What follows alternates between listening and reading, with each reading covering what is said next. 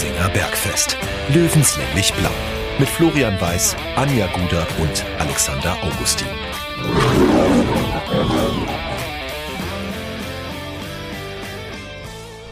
Servus und herzlich willkommen. Giesinger Bergfest Löwenstammtisch Folge 71 haben wir mittlerweile und äh, dieser Sommer hat mindestens zwei Konstanten. Die eine ist, die Löwen sind unschlagbar und die zweite, das Giesinger Bergfest schafft es nicht, als Trio am Stammtisch zu sitzen. Äh, heute fehlt, ihr hört es schon, der Flo, unser personifizierter weiß-blauer Faden, aber äh, wir haben uns Verstärkung geholt. Äh, nicht zum ersten Mal. Er sitzt schon im wunderschönen Auswärtstrikot in seiner, ich glaube, es ist die Küche. Herzlich willkommen, Maxi Donhauser. Hallo Anja, hallo Alex, vielen Dank, dass ich mal wieder dabei sein darf. Danke dir, Maxi, dass du uns so kurzfristig äh, Abhilfe leistest und natürlich darf eine nicht fehlen am Stammtisch. Sie ist wieder zurück, nachdem sie in der letzten Woche, ich glaube, wo warst du, Anja? Äh, ich verliere langsam den Überblick. Du warst nicht auf Mallorca, nicht auf Ibiza, du warst in der Wiesenplanung. In der Wiesenplanung, auch nicht ja. schlecht. Herzlich willkommen zurück am Stammtisch. Danke, danke, ich freue mich. Ja, servus, liebe Bergfestgemeinde. Ja, ich kann leider diesmal nicht mit dabei sein bei der, bei der Ausgabe, denn äh, ich bin gerade in Berlin beruflich. Äh, gerüchteweise haben wir alle äh, ja noch irgendwie einen anderen Job als dieses Bergfest. Äh, nichtsdestotrotz gut, gute Laune natürlich. Äh, ich muss ganz ehrlich sagen, dieses 1 zu 1 bei Viktoria Köln, es ist kein Beinbruch. Ne? Also so ein Spiel kannst du auch mal verlieren. Äh, du kannst auch einfach mal einen schlechten Tag haben und die Bilanz ist immer noch wunderbar. Nehmen wir den Punkt mit. 60 grüßt weiterhin von der Tabellenspitze. Äh, konnte sogar den, äh, den Vorsprung ja ein bisschen ausbauen und äh, da wird der Datenlöwe, glaube ich, dann noch äh, einen kleinen Input liefern. Aber unterm Strich, ganz ehrlich, kein Beinbruch, mal ein Spiel nicht zu gewinnen. Es wird auch mal eine Niederlage kommen und dann gilt es vor allem, kühlen Kopf zu bewahren. Und äh, Fakt ist, ein super Saisonstart der Löwen und den sollte man auch weiterhin genießen. Und äh, ich bin guter Dinge. Auch so ein Spiel, daraus kann man lernen und äh, dementsprechend nur gute Laune, wenn man auf das Sportliche bei Münchens großer Liebe blickt. Also in diesem Sinne, eine schöne Runde euch noch und äh, wir hören uns dann nächste Woche wieder.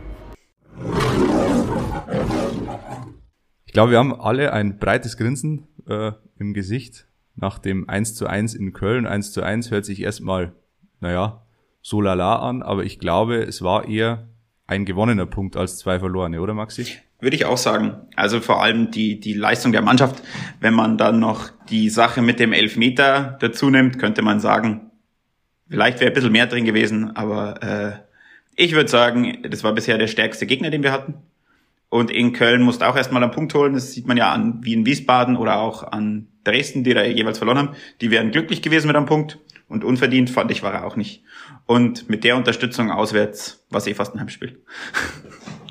Das stimmt. Ich habe, äh, ich war ja auch im Urlaub am Gardasee beziehungsweise an diesem Tag dann schon in Meran beim Wandern. Wir waren noch unterwegs äh, bis zur 75. Minute, glaube ich, und dann habe ich eingeschaltet und habe mir gedacht, was ist das denn? Ist das ein Heimspiel hier? Weil äh, die die Kameraeinstellung natürlich auch sehr vorteilhaft war aus Auswärtsfansicht, die komplette Gegengerade weiß-blau.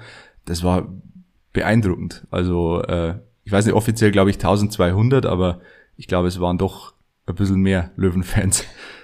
Das glaube ich auch. Also ich habe dann auch mal mehrere Foren gelesen und da hat es eher so ausgeschaut, als wäre es Richtung 2000 sogar gegangen. Vor allem es gab mhm. ja dann auch noch diesen, wo der Verlat nach dem 1-1 rübergelaufen ist, diesen Sitzplatzblock. Das war ja auch scheinbar komplett für Gäste und dann die komplette Gegend gerade rüber mit der halben Seite dann da noch. Also das war schon, kann man nur den Hut davor ziehen.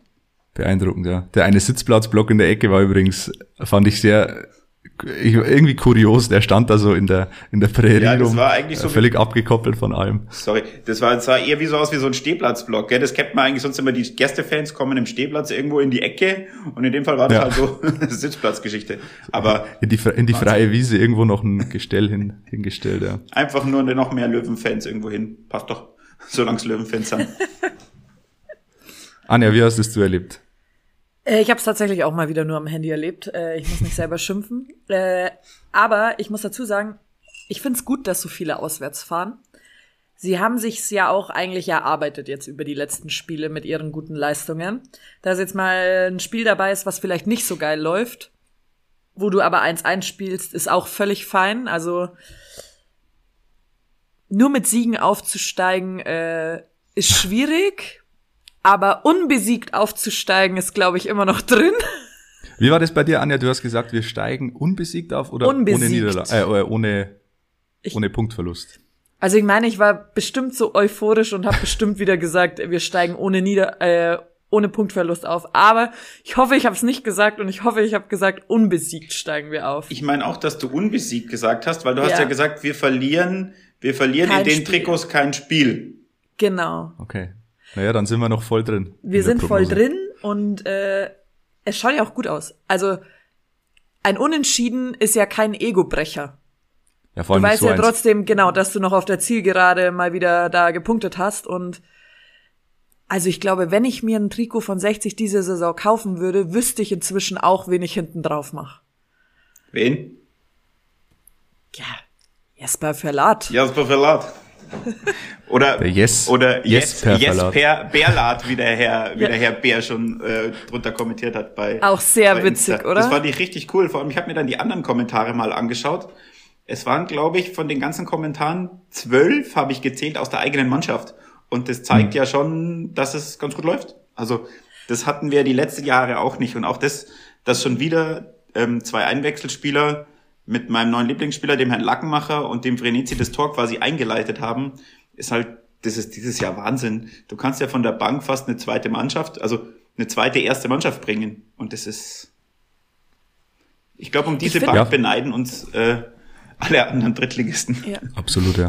Ich finde aber auch, dass man merkt, dass die Spieler stolz sind, bei 60 zu spielen. Also, wenn man sich so die sozialen Medien anschaut, gefühlt kommen sie vom Spielfeld, feiern kurz ihren Sieg oder ihr Unentschieden und posten sofort, wie geil es war. Also, das, Voll, ja. das habe ich jetzt halt auch nicht mehr so in Erinnerung, dass es die letzten Saisons so war.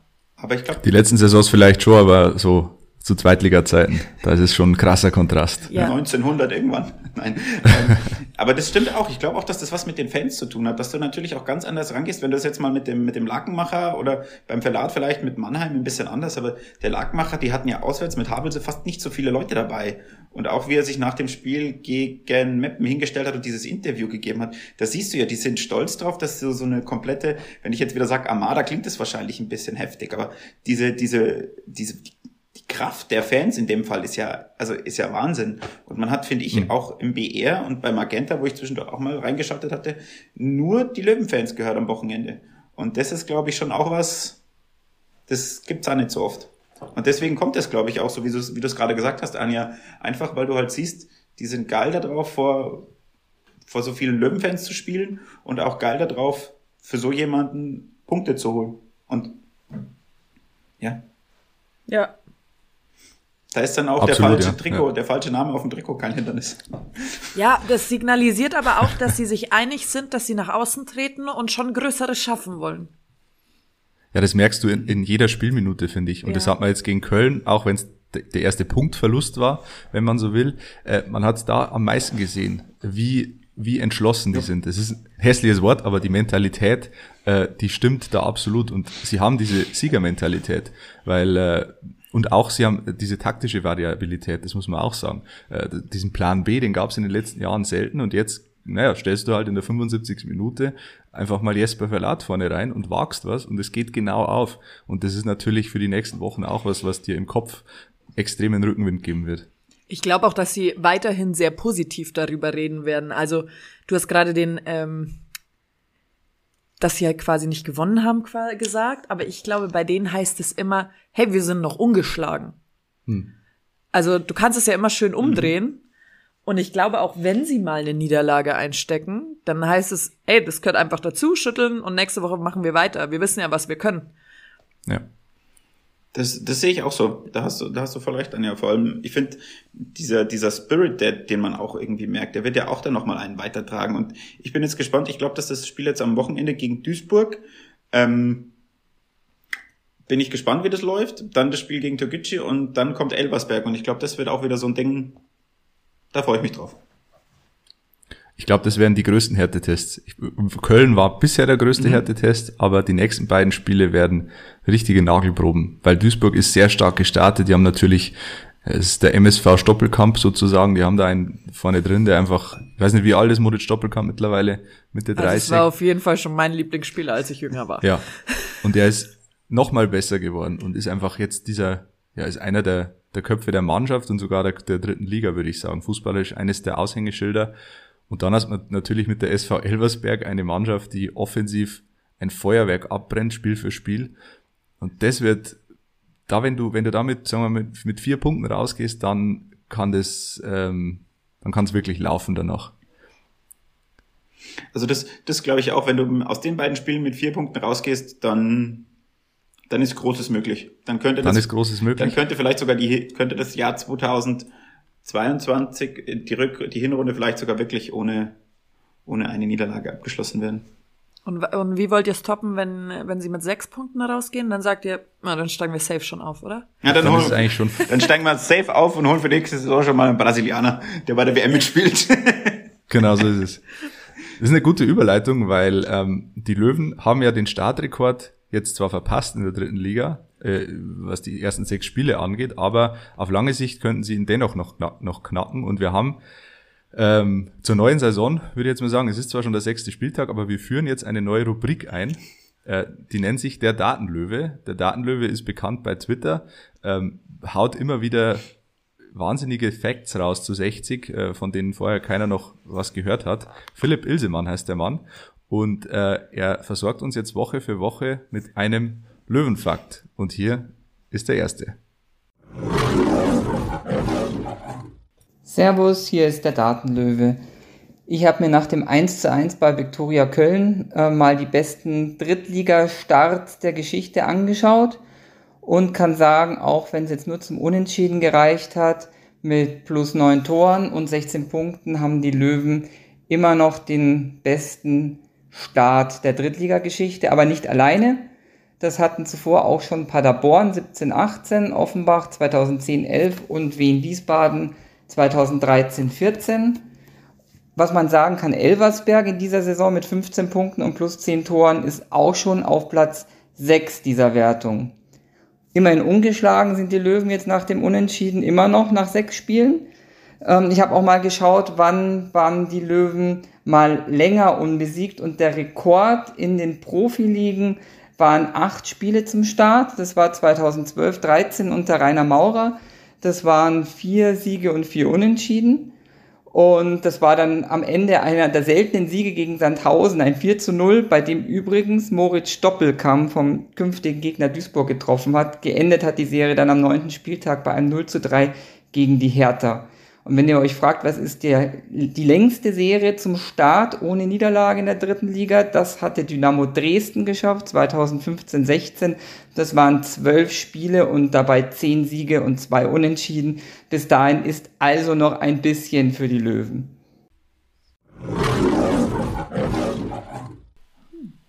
Zwölf Spiele ungeschlagen ist es das nächste Ziel, würde ich sagen. Zehn Siege, zwei Unentschieden, da könnte man auf jeden Fall mitleben. Die Frage ist, wer knöpft uns das eine Unentschieden noch ab? Wahrscheinlich dein Elversberg, oder? Wahrscheinlich. Könnte man gut mitleben, würde ich sagen. Ich habe übrigens die Saison 2012, 13, glaube ich, war's, mit den äh, acht äh, Spielen ungeschlagen zum Start. Die habe ich komplett verdrängt. Kann ich mich nicht, nicht dran erinnern. Ich glaube, es war die Saison, wo wir am Ende über 60 Punkte hatten. Oder 60 Punkte glatt. Und trotzdem aber nur Achter oder so geworden sind oder Sechster. Ja, das war, das war eine ziemlich starke Saison. Ich kann mich da nur an die, ja. an diese coolen Heimtrikots erinnern. Die waren relativ an der, in der Mitte dunkelblau, an der Seite ein bisschen heller und die Auswärtstrikots hatten irgend sowas, sowas Neonmäßiges. Und dann das Spiel gegen Sandhausen kann ich mich auch ja, noch stimmt. erinnern, weil da waren, glaube ich, bei uns unter den Torschützen unter anderem Moritz Stoppelkamp und auch der Birovka, glaube ich sogar. Ich meine, das wäre sogar ein Wiesenspiel gewesen gegen Sandhausen. Aber ganz sicher bin ich mir nicht mehr. Dürfte zeitlich hingehen ähm, neunter Spieltag. Ich glaube, da war ich da sogar im Stadion. Ich glaube, da war ich im Stadion. Da war das Wetter relativ täuscht. kreislig. Das kann sein, ja. Es waren bestimmt so 17.000 Zuschauer, Freitagabend. Nee, nee, Freitag, das, das war, war irgendein Mittagsspiel. Das war irgendein Mittagsspiel, weil, ähm, ich weiß es noch, ich bin vom Stadion damals auf die Wiesen gefahren. ja, doch, das kann sein.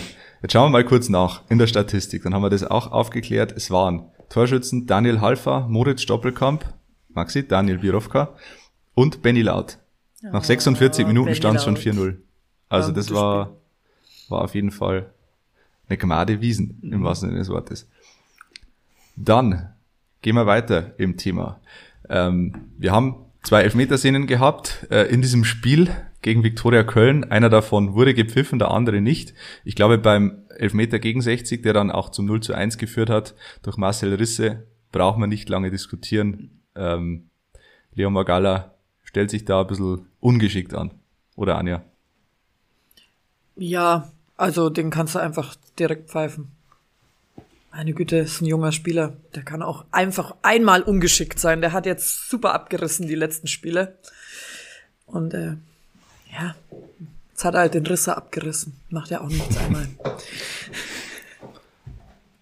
Maxi, wie Also hast das, gesehen? das sehe ich wie die Anja. Und ähm, wenn man sich die Kickernoten von Magala bisher anschaut, ist ja Wahnsinn, was der bisher in der Saison abreißt mit seinen 17 Jahren. Und für mich ist das mit dem Verlag zusammen ist das eine Bombeninnenverteidigung. Und mei, der ist 17, der macht halt auch mal Fehler. Das kann doch alles passieren. Also der wird trotzdem uns irgendwann verlassen und äh, eine Millionen, Millionen Ablösesumme dann bringen, hoffentlich. Und was der, was der abliefert für sein Alter, ist doch sowieso Bombe. Da brauchen wir doch nicht drüber reden. Also da bin ich Es wär ganz bei der Anja.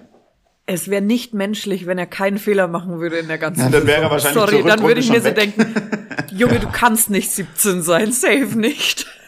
Nee, der hat aber auch eine. Ja, zumal das, zumal das ja eine, eine ungünstige Situation für einen Verteidiger ist. Der Stürmer kreuzt da und du bist natürlich, du hast dann äh, nicht mehr den, den Zugriff zum Ball. Äh, Man kann ihm natürlich vorwerfen, wenn man ihm was vorwerfen will, dass der Stürmer eigentlich weg vom Tor geht. Also er, er, wenn er nicht hingeht, Magala, dann gibt's wahrscheinlich kein Tor. Maxi, du schüttelst den Kopf. Ich weiß es nicht. Ich glaube, das glaube ich nicht, weil ich meine, dass in der Mitte noch einer ganz gut, ganz gut gestanden wäre, weil ich glaube, dass er den, dass sie den Verlat auch relativ nach außen gezogen haben. Das kam mir ja irgendwie so vor, als wäre das so die Masche gewesen, die Innenverteidiger immer irgendwie nach außen zu ziehen. Und deswegen, ansonsten, mei, die, die zweite beste Chance für Viktoria hatte meines Erachtens sowieso der Fabi Greilinger. ähm, Glanzparade von Hiller. Wahnsinn. Also das ist ja auch was. Das ist äh, die nächste Versicherung, die wir da hinten drin haben zurzeit. Also das ist Jan Sommer 2.0 quasi. Also wie er den, wie er den rausholt, das war echt Wahnsinn. Also da taucht er ab und, und kratzt ihn irgendwie von der Linie, das war schon Bundesliga-Niveau. Übrigens, äh, ich habe mal nachgeschaut, es gibt nur drei Spieler, äh, drei Löwenspieler, die in dieser Saison alle Minuten absolviert haben und das waren eben diese drei, ähm, das magische Dreieck hinten drin, Hiller, Verlat und eben Magala. Und das spricht ja auch für Magala, der ist 17 Jahre alt und macht ähm, jede Minute.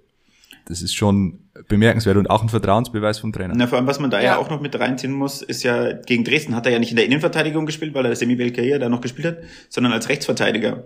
Und das war in dem Spiel ja, ich will jetzt nicht sagen, ein genialer Schachzug vom Kölner, aber Ja. damit hätte ja keiner gerechnet. Und der hat für, für diese Stimmung, die da geherrscht hat in Dresden, eine un, für ihn ungewoh ungewohntere Position hat das ja Bombe gemacht. Und da hat er, ja, glaube ich, vom Kicker auch eine 2-5 gekriegt. Also das ist ja auch alles andere als schlecht. Ja. Wenn wir schon bei taktischen Kniffen sind, ähm, in der Schlussviertelstunde gab es dann die, die extreme Umstellung von Michael Kölner, der bei Verlat auf einmal in den Sturm beordert hat. Als zweiter Zielspieler neben Finn Lakenmacher äh, habe ich mir erstmal die Augen gerieben, aber es hat dann am Ende Sinn ergeben. Maxi, wie hast du reagiert, als äh, Michael Kölner gesagt hat, Jesper, jetzt geh mal nach vorne und Ähm, ich fand, mach das Ding. ich fand das relativ lustig, vor allem weil der, was wir vorher diesen diesen Kommentar vom vom Marcel Beer mit äh, Jesper Berlat hat ja der der Herr Lackenmacher mit Stoßstürmer kommentiert und ähm, das zeigt ja auch auch gegen gegen Oldenburg war das, wo der wo der Verlat den Ball ja auch wirklich mit dem mit der Brust so reindrücken wollte, ja. Da siehst du halt, der will das einfach und das ist das Tor war ja auch wieder so eine Willensleistung. Erstens der Ball vom Frenizi, der relativ gut gesch- geschossen war, dann außen wie der Lackmacher den Ball dann auch reinbringt und also wenn du diese Möglichkeit hast, so, so zu, in Anführungszeichen, im Spieler noch zu rotieren, ist halt Wahnsinn. Ja. Und ähm, da fand ich auch, muss ich schon sagen, ähm, das Ganze, glaube ich, hätte auch nicht so funktioniert, wenn er nicht die Möglichkeit gehabt hätte mit dem Daniel Wey, der zur Halbzeit ge gekommen ist, der dann ein bisschen nach hinten gerückt ist. Und das ist sowieso auch wieder so eine Sache. Für den freut es mich ungemein, dass er wieder da ist, weil das ist auch einer so der, der Unterschiedsspieler, finde ich, auch in der dritten Liga. Ja. Und äh, der wird auch noch sehr wichtig diese Saison. Haben wir ja schon öfter gesagt, Daniel Wein fällt nur auf, wenn er nicht dabei ist. Und das ist äh, die ganz große Qualität. Übrigens beim Freistoß, der dann zum 1 zu 1 geführt hat, meine erste Reaktion war, oh, der ist nicht gut, der ist nicht gut, der ist viel zu lang. Ah, der ist, oh, der ist doch gut, der ist gut, der ist sehr gut. Dann, also er hat ausgeschaut, als würde er einfach ins Tor aussegeln und senkt sich dann hinterm zweiten Pfosten irgendwie runter, wo dann, ja, gehört auch Glück dazu. Janik Deichmann irgendwie mit der, mit der Schulter oder so rettet er ihn vorm, vorm ins Ausgehen. Lagenmacher auf Verdacht rein in die Mitte und dann steht im Verlat genau ja, richtig. Das glaube ich nicht, dass das auf Verdacht war. Meinst du? Nee, das glaube ich nicht. Weil er den, du hast, du siehst ja, wie er den Kopf oben hatte und ich glaube, dass er schon dahin, dahin sollte, wo er hingekommen ist. Also wenn er dahin sollte, dann war es sehr gut, weil der Ball ist, der kommt von oben runter, der titscht kurz auf und dann musst du ihn erstmal so platzieren äh, in die Mitte. Also Kompliment. Also ich glaube schon, dass er ihn gesehen hat. Und das waren jetzt auch wieder, wie du gesagt hast, der Deichmann, Lackenmacher, Verlat, das sind ja auch, um dein Wort von vorher, äh, Mentalität, das sind ja drei so Mentalitätsmonster, habe ich so das Gefühl. Und da haben wir dieses Jahr, ist es ja so, haben wir ja nur solche, solche Leute quasi fast dazu bekommen. Dann wechselst du den. Kobylanski aus, der ein guter Freistoßschütze ist, wechselst den Wein ein, der kann das auch saugut. Und äh, dann auch noch den Vrenetzi, der jetzt auch schon wieder das ein Tor hat er ja schon vorbereitet, so mit einem Freistoß. Ja. Jetzt hat das quasi eingeleitet. Also. Hm. Ein weiterer Spieler stand im Fokus äh, bei den Löwen äh, aus zweierlei Hinsicht. Äh, wir haben vorher die zwei Elfmeterszenen schon angesprochen. Die zweite hätte wahrscheinlich einen Elfmeter für die Löwen geben müssen. Äh, Michael Kölner war dann auch, sehr klar. Er sagt, es äh, bringt ihn aus dem Tritt, den Josef Boyamba, äh, der ja den Lauf wie kreuzt im 16er und dann eben äh, den Fußfeger bekommt. Ich finde auch, klarer Elfmeter musst du geben. Äh, wie habt ihr es gesehen? Also ich habe es gar nicht gesehen, gebe ich zu, gell? Den da. Aber ich, wenn die das alle so sagen, dann besteht da gar kein Zweifel dran. Aber es ist, finde ich auch okay, dass sie sich jetzt halt nicht so endlos darüber dupieren, dass sie ihn nicht bekommen haben. Also hm. sie sprechen es an und das ist fein und das kannst du ansprechen, aber sie, sie tarotten da nicht nach, was sie dann irgendwie länger belasten würde. Deswegen ist es völlig fein und ja, wenn es jemand aus dem Tritt bringt, kannst du schon pfeifen. Hat er schon recht. Also das sehe ich auch so. Vor allem, er trifft ihn ja eigentlich doppelt. Einmal unten und einmal hinten. Und ähm, über was ich so froh bin, ist, dass es in der dritten Liga noch keinen Videobeweis gibt, weil die ganze Geschichte wäre auch, wenn man das Spiel gegen Halle vergleicht, ja, das war ja Wahnsinn, das war ja mehr, mehr. Schafkopf als alles andere so gefühlt, ja. Aber ähm, das wird sich die Saison ausgleichen. Und das ist jetzt der zweite Elfmeter, den der Boyamba fast rausgeholt hätte. Ich glaube auch eher, dass es einer ist. Und ähm, nochmal kurz zu dieser Halle-Geschichte zurück. Ähm, da gibt's ja auch zwei unterschiedliche Ansichten von irgendwelchen Schiedsrichtern. Die eine bei, bei Facebook habe ich gelesen, die sagen, das ist, er spielt den Ball, dadurch kein Elfmeter. Und der Rafati bei, bei dritteliga.de oder wie die, wie die Internetseite heißt, sagt, ähm, äh, er spielt zwar den Ball, aber er blockt ihn und spitzelt ihn nicht weg. Dadurch hat der Boyamba keine Chance hinzukommen. Er trifft dann auch noch den Boyamba und deswegen ist es ein Elfmeter. Und ich glaube, dass sich das über die Saison gesehen sowieso wieder ausgleicht, ja. Und letztes, letztes Mal hatten wir vielleicht ein bisschen Glück, vielleicht auch beim Spiel gegen Meppen, wo der Verlat mit der Hand hingegangen ist, was für mich auch ein eher ja. klarerer Elfmeter war. Deswegen, also. Finde ich auch. Also ich bin ein erklärter Gegner des Videobeweises. Äh, er macht den Fußball fairer, ja, in, äh, über lange Sicht, aber er nimmt halt äh, ja die, die Emotion ein bisschen raus aus dem Spiel. Äh, gab ja auch in der Bundesliga wieder genug Szenen am Wochenende, wo man darüber diskutieren kann. Auch so eine Elfmeterszene, äh, Manuel Riemann bei Bochum, ähm, der sich danach auch öffentlich darüber geäußert hat, der einen Freiburger an der Hose zieht und der Freiburger fällt dann im 16er. Er fällt aber nicht so, wie er eigentlich fallen müsste. Also er wird nach hinten gezogen, fällt aber nach vorne und bekommt aber trotzdem den, Elfmeter. Also da muss man dann immer auch zwischen äh, ja, mit Ursache und Wirkung irgendwie ein bisschen äh, schauen, ob das zusammenpasst. Und wenn du natürlich dann eine Szene in der 15. Zeitlupe anschaust, dann wird's halt irgendwann vielleicht doch ein Elfmeter, auch wenn vielleicht in der Realgeschwindigkeit das nicht zusammenpasst. Und deswegen bin ich da ein bisschen skeptisch, was den Videobeweis angeht, aber wir werden ihn nicht mehr los, glaube ich. Ja, das glaube ich, das glaube ich auch nicht. Und wir hatten ein Spiel ja letzte Saison mit Videobeweis und da hat das eh verkackt, deswegen ist das für mich. Gegen Schalke war das. Na, gegen, gegen KSC, wo es den Elfmeter gegeben Ach, stimmt, hat, wo es im Nachhinein ja, geheißen hat, das wäre nie ein Elfmeter gewesen. Also für mich war es auch kein Elfmeter. Der Ball geht beim Fabi Greilinger irgendwann in den Körper, dann an, mhm. an die Hand. Das war für mich auch keine unnatürliche Handbewegung. Deswegen, ja. also dieses Spiel war ja doppelt kacke. Erst mit dem scheiß Elfmeter, dann noch mit dieser ganzen Corona-Geschichte. Aber mhm. grämen wir nicht, sind wir froh, dass Schwamm wir diese Saison so, so läuft, dass es so läuft, wie es läuft. Und ich Eben. bin auch der Meinung, dass wir auch keinen Spieler mehr brauchen. Selbst wenn irgendwas, das ist ja eh krass, das sind drei oder vier Spieler, die ausfallen, wie der Kölner schon gesagt hat, und das wird alles im Kader kompensiert. Und das ist schon eine Geschichte, wo ich sagen muss. Sehr gutes Stichwort, Maxi. Ähm, Michael Kölner wurde darauf angesprochen. Transferfenster ist ja noch offen mhm. bis heute, wenn wir äh, erscheinen, bis Mittwoch, 31. August. Äh, und Michael Kölner hat es nicht ausgeschlossen, dass vielleicht noch ein äh, ja etwas unzufriedener Spieler, der vielleicht äh, wechselwillig ist, sich den Löwen anschließen könnte. Ähm, ich bin auch der Meinung, Maxi, wie du sagst, wir brauchen keinen Neuzugang mehr. Die Frage ist, wenn es einen Neuzugang gibt, auf welcher Position? Also für mich gibt's nur eine Person, die da Sinn machen würde. Das ist der Merv Biancardi. Weil der ist bei Heidenheim unzufrieden, der kennt den Verein, der weiß, wie es läuft. Das ist die einzige Personalie, die ich mir vorstellen könnte. Alles andere sehe ich eher Sehe ich eher nicht. Zumal der auch keine Unruhe ins bestehende Gefüge bringen würde. Hm. Weil ich glaube auch, also wir haben jetzt Verletzte und wir sind immer noch so ein voller Kader. Und irgendwann wirst du auch unglücklich, wenn du immer auf der Bank sitzt. Wie viele Menschen sollen dann unglücklich das, werden? Das ist ja das. Und vor allem, und das bringt dir immer Stunk. Erstens das und zweitens ist ja so, es wurden ja auch relativ viele Spieler hochgezogen, die ja, ja. auch im Toto-Pokal schon gespielt haben. Und wenn, wenn du die in ein Gefüge, was funktioniert, reinbringst, ja, dann ist es doch auch gut, dann gibst halt denen mal eine Chance, weil du immer noch einen dahinter hast, der das, ich will das nicht sagen, ausmerzen kann, aber die jungen Spieler sollen ja mal Fehler machen, anders lernen sie es ja auch nicht. Ja, und mhm. lieber gibst du mal denen irgendwann die Chance, wenn du die in einem, in einem breiteren Kader oder in einem ausgeglicheneren Kader irgendwann mal in Anführungszeichen reinwirfst, ja, als dass du das jetzt irgendwie so wieder mit sagst, du brauchst da noch irgendwen oder sowas. Also ich würde den, den, dem Herrn Wörl für, für vorne zum Beispiel auch gerne mal eine Chance geben. Das ist ja alles in Ordnung. Und deswegen, der Einzige, der meiner Meinung nach Sinn macht, ist Wende Biancardi und alles andere sehe ich auch nicht. Also. Die Frage ist, braucht man auch einen offensiven Mittelfeldspieler?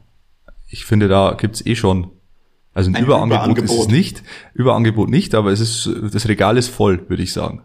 Und da braucht es nicht noch einen. Und ich würde, also wenn du jemanden haben kannst für wenig Geld und der eben, wie Anja sagt, das Mannschaftsgefüge nicht durcheinander bringt, dann kann man drüber nachdenken, weil äh, du musst immer davon ausgehen, dass sich jemand verletzt und dann kannst du halt irgendwann nicht mehr nachlegen, wenn das Transferfenster geschlossen ist. Aber momentan sehe ich die Not nicht unbedingt, da nochmal nachzulegen. Aber wir werden sehen. Vielleicht, äh, wir nehmen ja heute Dienstag, 9.29 ist es, wir nehmen äh, relativ früh auf, vielleicht tut sich bis dahin was. Dann ist das eh alles hinfällig, was wir gerade gesagt haben. ja, was interessiert uns unser Geschwätz von gestern, können wir dann sagen, gell? Genauso, genauso ist es. Naja, das Fußballgeschäft ist halt ein Tagesgeschäft. Wie so oft. Ähm, weil wir gerade über Pokal auch geredet haben, äh, das Toto-Pokal-Achtelfinale ist inzwischen terminiert, äh, ganz kurz. Dienstag, 6.9., also nächste Woche, 19 Uhr oder 18.60 Uhr, wie man so schön sagt, im Grünwalder Stadion gegen Türkgücü München. Man ist allerdings nicht die Heimmannschaft, Türkgücü ist die Heimmannschaft, aber ähm, es ist durchaus davon auszugehen, dass das Stadion gut gefüllt wird und die Einnahmen werden ja geteilt. Entsprechend äh, jeder, der Zeit hat, ins Stadion und die Löwen ins, äh, ins Viertelfinale brüllen. Da bin ich auch gespannt, vor allem, weil ja Türkgücü scheinbar die, die Stehhalle und die Westkurve an 60 abgetreten hat, in Anführungszeichen.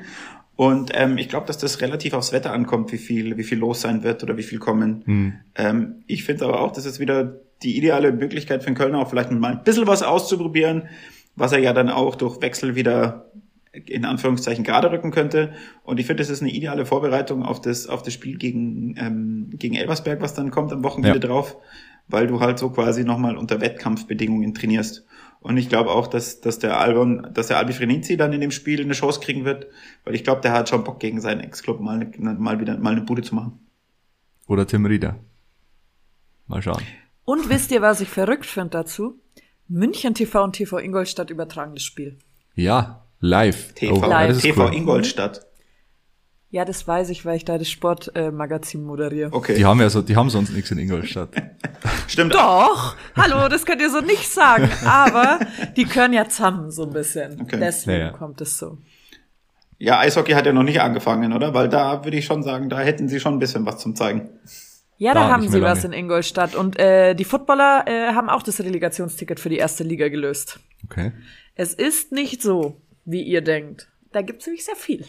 Also ich muss ganz ehrlich Könnt sagen. Könnt ihr euch jeden Montag überzeugen? Okay, ich muss sagen, ich finde, also äh, Ingolstadt ist für mich so, ja, einer der eher nicht so sympathischeren Vereine in der, in der Liga. Hat mhm. aber auch einen leichten Hintergrund, weil als wir damals Relegation gegen Kiel gespielt haben, haben die ja gefeiert und dann haben sie ja bei ihrer Aufstiegsfeier gesungen, wir steigen auf, wir steigen auf, wir steigen auf von 60 ab. Düdüm war aber nicht so. Ja. Das war ja da Antwort eigentlich genug. So ist es. Ja, die hat es halt Übrigens, aufgeregt damals. Ich weiß noch, das, das war, glaube ich, Saison 14, 15, als wir da 1-1 gespielt haben. Wir waren die klar schlechtere Mannschaft. Wir hatten eine Torschance, Yannick Bardowski direkt vor der Löwenkurve. Das war das einzige Mal, dass ich in Ingolstadt war, muss ich sagen. Und dann haben sich die Mann, hat die Mannschaft sich halt gefreut, ja. Und dann hat's gehört, sie hat sich der Herr Martip damals beschwert, dass es heißen würde, ja, die, feiern sich so, als hätten sie gerade, wären sie gerade aufgestiegen. Mein Gott, ja. Wenn man ins Ingolstadt ein Heimspiel, in Ingolstadt ein Heimspiel macht, und eigentlich gegen den Abstieg gespielt hat damals und dann trotzdem es geschafft hat, beim fast Tabellenführer zu gewinnen, äh, einen Unentschieden zu holen, darf man sich, finde ich, auch mal freuen. Das ist das einzige Positive dran, dass Ingolstadt wieder in der dritten Liga ist, die Auswärtsfahrt. Das wird wieder, ich war äh, 2019 dürfte das gewesen sein, war ich in Ingolstadt. Ich glaube, es war ein, Abendspiel. Montagabend. Montagabend. Genau. Das war es war ein Erlebnis. 2 zu 2, glaube ich, ging es aus. Die Löwen äh, in kürzester Zeit ein 0 zu 1 in ein 2 zu 1 gedreht. Äh, Prinz Owusu hat getroffen, mhm. soweit ich mich erinnern kann. Das war, das war stimmungsmäßig war das richtig gut. Richtig ich glaube, das war sogar das erste Auswärtsspiel von Kölner, wenn, wenn ich mich nicht irre, weil das müsste nach dem Spiel gegen, äh, gegen Seitenstraße stimmt. 2 gewesen sein. Stimmt. Und was ich da so, so, so begeisternd fand, dass äh, die Seitenwahl war, eigentlich wäre ja die, die Mannschaft vor der Löwenkurve gewesen war aber mhm. dann auf der anderen Seite wegen Seitentausch. Und dann sind sie vor dem Anpfiff von Ingolstadt nochmal in die, in die Hälfte von Ingolstadt und auf die Löwenkurve zugelaufen. Und Stimmt. das fand ich, das war schon. Ja. Waren bestimmt, was waren es, 6.000, 7.000 Löwenfans waren da bestimmt dabei mhm. und so wird es auch dann. Nächstes Jahr im Frühjahr ist es dann irgendwann, das Rückspiel. Das Heimspiel ist am hoffentlich 8. Oktober an meinem Geburtstag im Grünwalder Stadion. Mal schauen. Ist noch nicht genau terminiert. Aber ich hoffe drauf. Dann kannst du ja Übrigens deine ja Biere von letzter Saison einlösen, oder? Die noch offen ja, sind. Ja, das wird ein teurer Geburtstag, ja. Übrigens ganz kurz nochmal zu Türkgücü. Die haben einen relativ schwachen Start hingelegt in der Regionalliga, haben jetzt am Wochenende auch wieder 0 zu 2 verloren gegen Pipinsried. Also Türkgücü ist, äh, geht am Krückstock sportlich 16. in der Regionalliga Bayern. Die Rollen klar verteilt in diesem Toto-Pokalspiel, aber ja, das waren es letztes Jahr auch äh, im Olympiastadion, nein, dieses Jahr im Frühjahr auch. Äh, wir erinnern, erinnern uns mit Schaudern an dieses Spiel. Mhm. Oh, da haben wir im Auto aufgezeichnet. Mhm. Das war schön, aber das, war das Spiel, das war, das Spiel davor war. Das war, glaube ich, das Beste an dem ganzen Spiel, oder? Absolut, ja. Es war, es war arschkalt, es war, nee, es war alles alles scheiße an diesem Tag, ja, bis auf die Aufnahme. Das, also muss man ja sagen, das ist ja, das, deswegen vermisse ich diese Betonschüssel ja gar nicht, weil egal wie kalt es war, da war es immer noch mal gefühlt fünf bis zehn Grad kälter da drin. Also das, das war ja ganz schlimm. Das stimmt, ja. Schauen wir voraus auf die nächsten Löwenspiele oder auf das nächste Löwenspiel. Äh, ein Drittliga-Klassiker kann man mittlerweile fast schon sagen, gegen den MSV Duisburg. Äh, da haben wir sehr gute Erinnerungen an das letzte Spiel. Wisst ihr, wie es ausgegangen ist? 4-3? Nee, Ah, 06, 06 ja, war, und 4-3 zu Hause, so rum, glaube ich. Ich war auch überrascht. Ist noch gar nicht so lange her. Am 24. April, Rückspiel, Saison 21-22. 6 zu 0 in Duisburg gewonnen. Es war, glaube ich, der vierte oder fünfte letzte Spieltag und äh, eine der besten Saisonleistungen der Löwen. Duisburg allerdings auch erschreckend schwach, da erinnere ich mich noch ziemlich gut dran. Torschützen damals besagter Merve Biancardi. Ähm, Marcel Bär, Zweifach-Torschütze Stefan Lex, Deichmann und Fabian Greilinger haben da früh die Weichen gestellt, wie es so schön heißt, auf Sieg. Ich, da war doch der Stefan Lex, glaube ich, mit der beste Mann auf dem Platz in dem Spiel. Ja. Ich glaube, äh, ein Tor und drei oder vier Tore vorbereitet. Äh, oder sogar alle fünf dann noch. Ich weiß ich es glaub, nicht. Auf jeden Fall war. Nicht. Ich meine, ein Tor hätte er nicht vorbereitet, aber alle anderen schon. Und ja. ähm, muss man ja auch sagen, dass der teilweise jetzt nicht von Beginn an ran darf, zeigt ja schon, wie stark der Konkurrenzkampf ist. Und dass du so jemanden noch von der Bank bringen kannst, das ist ja sowieso. Absolut, ja. Der MSV Duisburg allerdings sehr stark gestartet in dieser Saison. Die haben äh, gestern, also am Montag, haben sie gegen, Vf, gegen den VfB Oldenburg 1 zu 1 gespielt, gegen den Aufsteiger, eher ein kleiner Dämpfer, aber trotzdem sehr guter Saisonstart, sind, glaube ich, Sechster, soweit ich mich äh, recht entsinne. Also tabellarisch der, der bisher stärkste Gegner der Löwen. Natürlich, wir haben es vorher angesprochen, Moritz Doppelkamp, der, der Spieler äh, in dieser Mannschaft. Dann haben sie einen sehr torgefährlichen Torhüter, Vincent Müller, der äh, schon einmal genetzt hat aus der eigenen mhm. Hälfte. Und ein paar, ja doch, sehr prominente Namen, die man auch so aus der zweiten Liga noch kennt. Assis Boadus zum Beispiel, der ähm, mittlerweile 35 Jahre alt ist, aber immer noch, ja, wie Moritz Stoppelkamp, der ähm, reüssiert immer noch auch in der dritten Liga. Marvin Baccalords, auch so ein bekannter Name. Äh, Sebastian May äh, als Innenverteidiger, also sehr gestandene Spieler. Dann habe ich mir mal die, äh, den Altersdurchschnitt angeschaut. Ähm, da sind die Löwen und Duisburg eigentlich fast gleich auf in dieser Saison. Äh, die Löwen haben einen Altersschnitt von 26,4 Jahren. Also da geht es darum, alle Spieler, die eingesetzt wurden bisher in dieser Saison. Und Duisburg ist äh, 0,1 Jahre jünger, 26,3 Jahre im Schnitt. Das ist, was den Altersschnitt angeht, eher unteres Mittelfeld in der dritten Liga, wenn man so will. Da stehen äh, Dortmund 2 und Freiburg 2 an der Spitze. Ähm, die haben natürlich, äh, erklärt sich von selbst, die jüngsten Mannschaften. Aber ja, Erfahrung zahlt sich halt manchmal dann aus. Was erwartet ihr vom Spiel? Heiße Partie erwarte ich mir gegen die immer. Da freue ich mich auch immer drauf. Also ich glaube auch, dass das, ähm, dass das eher wieder so wird wie das Spiel äh, letzte Saison im Grünwalder. Mit dem 3-2 oder 4-3, das weiß ich jetzt gar nicht mehr, eins von beiden war es ja. Und da sind wir ja, glaube ich, schon 2-0 hinten gelegen und haben dann das Ding trotzdem noch geschaukelt. Und ich glaube glaub auch, dass es ähm, eher wieder äh, mehrere Tore geben wird. Und ich hoffe äh, natürlich auf einen Sieg, aber ich muss auch ganz ehrlich sagen, ähm, ich staple jetzt auch immer schon so tief. Ich wäre mal auch mit dem Unentschieden zufrieden. Muss ich ganz ehrlich sagen, weil Duisburg ist, glaube ich, ähm, mit Elversberg zusammen, das, was du vorhin gesagt hast, Alex, stimmt ja. Jetzt war es erstmal Viktoria Köln und jetzt kommen die zwei, zwei, nächst, zwei nächsten Brocken auf uns zu. Und ich glaube, dass, wenn es vier Punkte aus beiden Spielen werden, ist doch das Soll völlig erfüllt. Und wo du ja. dann die drei Punkte holst. Nein. Würde ich auch sagen, ja. Also klar, sagen wir immer, vom Spielverlauf her muss man schauen, wie es läuft. Dann sagt man vielleicht, Punkt ist zu wenig, aber insgesamt ein Punkt gegen Duisburg zu Hause würde man unterschreiben. Ich bin übrigens wieder im Stadion. Maxi, du auch? Äh, nee, ich nicht. Nee. Ich bin an dem Tag auf einem äh, Festival, Festival in Anführungszeichen in Fürstenfeldbruck und das überschneidet sich zeitlich leider ein bisschen. Und deswegen, ähm, ich habe jetzt, wir haben ja zwei Dauerkarten, mein, mein Vater und ich. Und dieses Mal darf dann mein Vater und gegen Aue bin ich dann wieder dran. Sehr schön. Ich hoffe, ich schaffe es rechtzeitig. Ich habe auch noch einen Termin vorher, aber ich bin guter Dinge, dass ich es bis zum Anpfiff äh, ins Stadion schaffe, weil ich, ich glaube, es geht auch wieder um 14.03 Uhr los, oder? Also ich habe drei mhm. Minuten, drei Minuten, drei Minuten mehr, mehr quasi. ja, wird werden, glaube ich. Äh, übrigens, ich habe äh, Duisburg irgendwie so als Angstgegner abgestempelt in meinem Kopf. Ich weiß nicht warum. Äh, ist auch völlig unbegründet, weil äh, die Bilanz spricht klar für die Löwen. 56 Pflichtspiele gegen die Zebras, 26 Löwensiege gab's, nur 16 für den MSV. Also alles andere als ein Angstgegner. Ich weiß nicht, wo das herkommt. Äh, für mich ist der MSV Duisburg immer so ein, ja, wie so wie der SV Sandhausen oder so. Irgendwie, wenn wir gegen so, so eine Mannschaft spielen, denke ich mir immer, uh, das äh, kann nur in die Hose gehen. Aber das hat man ja eigentlich sonst irgendwie fast immer gedacht, ja. Und diese Saison ist es ja, ist es ja irgendwie ein bisschen anders, weil ich glaube, dass wir uns diese Saison brauchen wir das Tiefstapeln funktioniert diese Saison nicht. Das hat man ja auch schon am Anfang, am Anfang gesehen und die wollen, willst du, siehst es ja selber, die wollen alle hoch, die haben Bock. Und das ist, ist ja das Wichtigste, Entscheidendste und dann schauen wir mal, was draus wird, weil ich glaube, dass wenn die Mannschaft einigermaßen zusammenbleibt, das nächste Saison eine Liga höher auch entspannter werden könnte. Aber jetzt spielen wir erst einmal die Saison und äh, schauen wir mal. Schauen wir mal, dann sehen wir schon, würde ich sagen. Ähm, ich denke, wir machen heute ein bisschen früher Schluss. Äh, wir haben Gott sei Dank abseits des Platzes wenig zu besprechen oder gar nichts zu besprechen. Das äh, tut auch mal gut. Äh, es ist ja weiterhin Urlaubszeit, deswegen glaube ich, ist es uns verziehen, mal ein bisschen kürzer zu machen. Und äh, wir haben noch einen kleinen Tipp, den hat die Anja vorher schon äh, abseits des Mikros quasi präsentiert und äh, ja, ganz kurz, ganz kurz, Alex, eine Sache ja, würde ich gerne noch kurz ansprechen. Ich weiß jetzt nicht, ob irgendwelche Vereinsvertreter zuhören oder sowas. Ähm, wir hatten ja aus. die, die Geschichte mit dem, mit dem Trikot vom, vom äh, Bombaya, ja, Boyamba, keine Ahnung, wie man das jetzt sieht.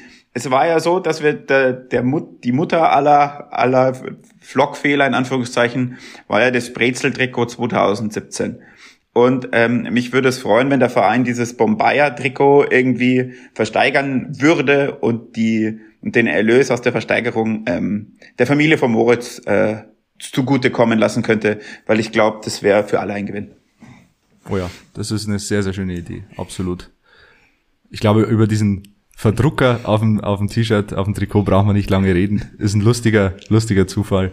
Äh, dass es jetzt ein zweites Mal in, in ein paar Jahren passiert, ist natürlich kurios, aber. Ich glaube, das wird so gelaufen sein, weil ich habe ja früher auch mal in einem Fanshop gearbeitet und gedruckt. Der hatte wahrscheinlich nicht mehr den kompletten Namen da und hat es mit lauter Einzelteilen gemacht. Wisst ihr, was ich meine? Mit jedem ja. einzelnen Buchstaben ja. und hat ja. die einfach so hingelegt und hat sich dann so gedacht, irgendwie schaut's nicht richtig aus, aber ich weiß es jetzt auch nicht besser. Und dann hat er zugemacht und da war's drauf. Oder es hat geheißen, wir brauchen mal wieder was irgendwie, was wir versteigern können für guten Zweck. Und das war Absicht. Ja, Bombaya ist jetzt nicht so schlimm, wenn es ein Bombentyp ist und einfach, wenn er gut drauf ist, dann ja. Äh, finde ich, ist auch ein schöner Nachname. Ja, find, passt ja auch ganz gut eigentlich. ja. ja. Bombaya hört sich gut an. Also ja. das ist Bombaya, der bombige Bayer. Ja, ja. passt doch. ja. ja, es ist, ist wirklich, also zum Schmunzeln. Braucht man nicht alles, alles so ja. ernst sehen. Jetzt, Anja, feuerfrei, dein so. Tipp fürs äh, Wochenende, für die letzte Ferienwoche, nee, die vorletzte Ferienwoche ist es. Ja, aber ich finde, man sollte schon das schöne Wetter draußen ausnutzen. Deswegen sollte man es vor allem bei Regen schauen, wobei es auch bei Sonne schön ist. Stefan Schneider ähm, ist quasi ein Münchner Urgestein, der äh, dann bei der Amazon Prime Doku äh, Schicker, äh, Schickeria, als München noch sexy war, auch zu Wort kommt. Und ich habe mich so gefreut, als er da war. Also ich finde das ganze, die ganze Doku geil. Die kann man, die vier Folgen kann man einfach so durchsuchten. Aber er erzählt, wie es früher so war, gell? Und wie war es früher? Kein Spoiler, aber kurz mal Einfach, anteasern. einfach richtig, richtig schön. Was wir in München für Clubs hatten, boah, danach lecke ich mir die Finger. Wirklich, richtig cool. Ich weiß also war nicht. früher wirklich alles besser. Also in der Doku, ja. Viel bestimmt. Das kann man, das kann man im Löwenkosmos nicht behaupten, dass früher alles besser war. Wir blicken freudig in die Zukunft. Wir freuen uns auf die nächsten Wochen und Monate, bis uns dann die WM-Pause einen Strich, einen Strich durch die Rechnung macht. Aber bis dahin macht uns der Löwe hoffentlich noch sehr viel Spaß. Äh, zum nächsten Mal am Samstag 14.03 Uhr gegen den MSV Duisburg im Grünwalder Stadion. Da scheint die Sonne eh bei Tag und Nacht. Ich weiß nicht, wie es Wetter wird, aber ich glaube, wir werden unsere Freude haben.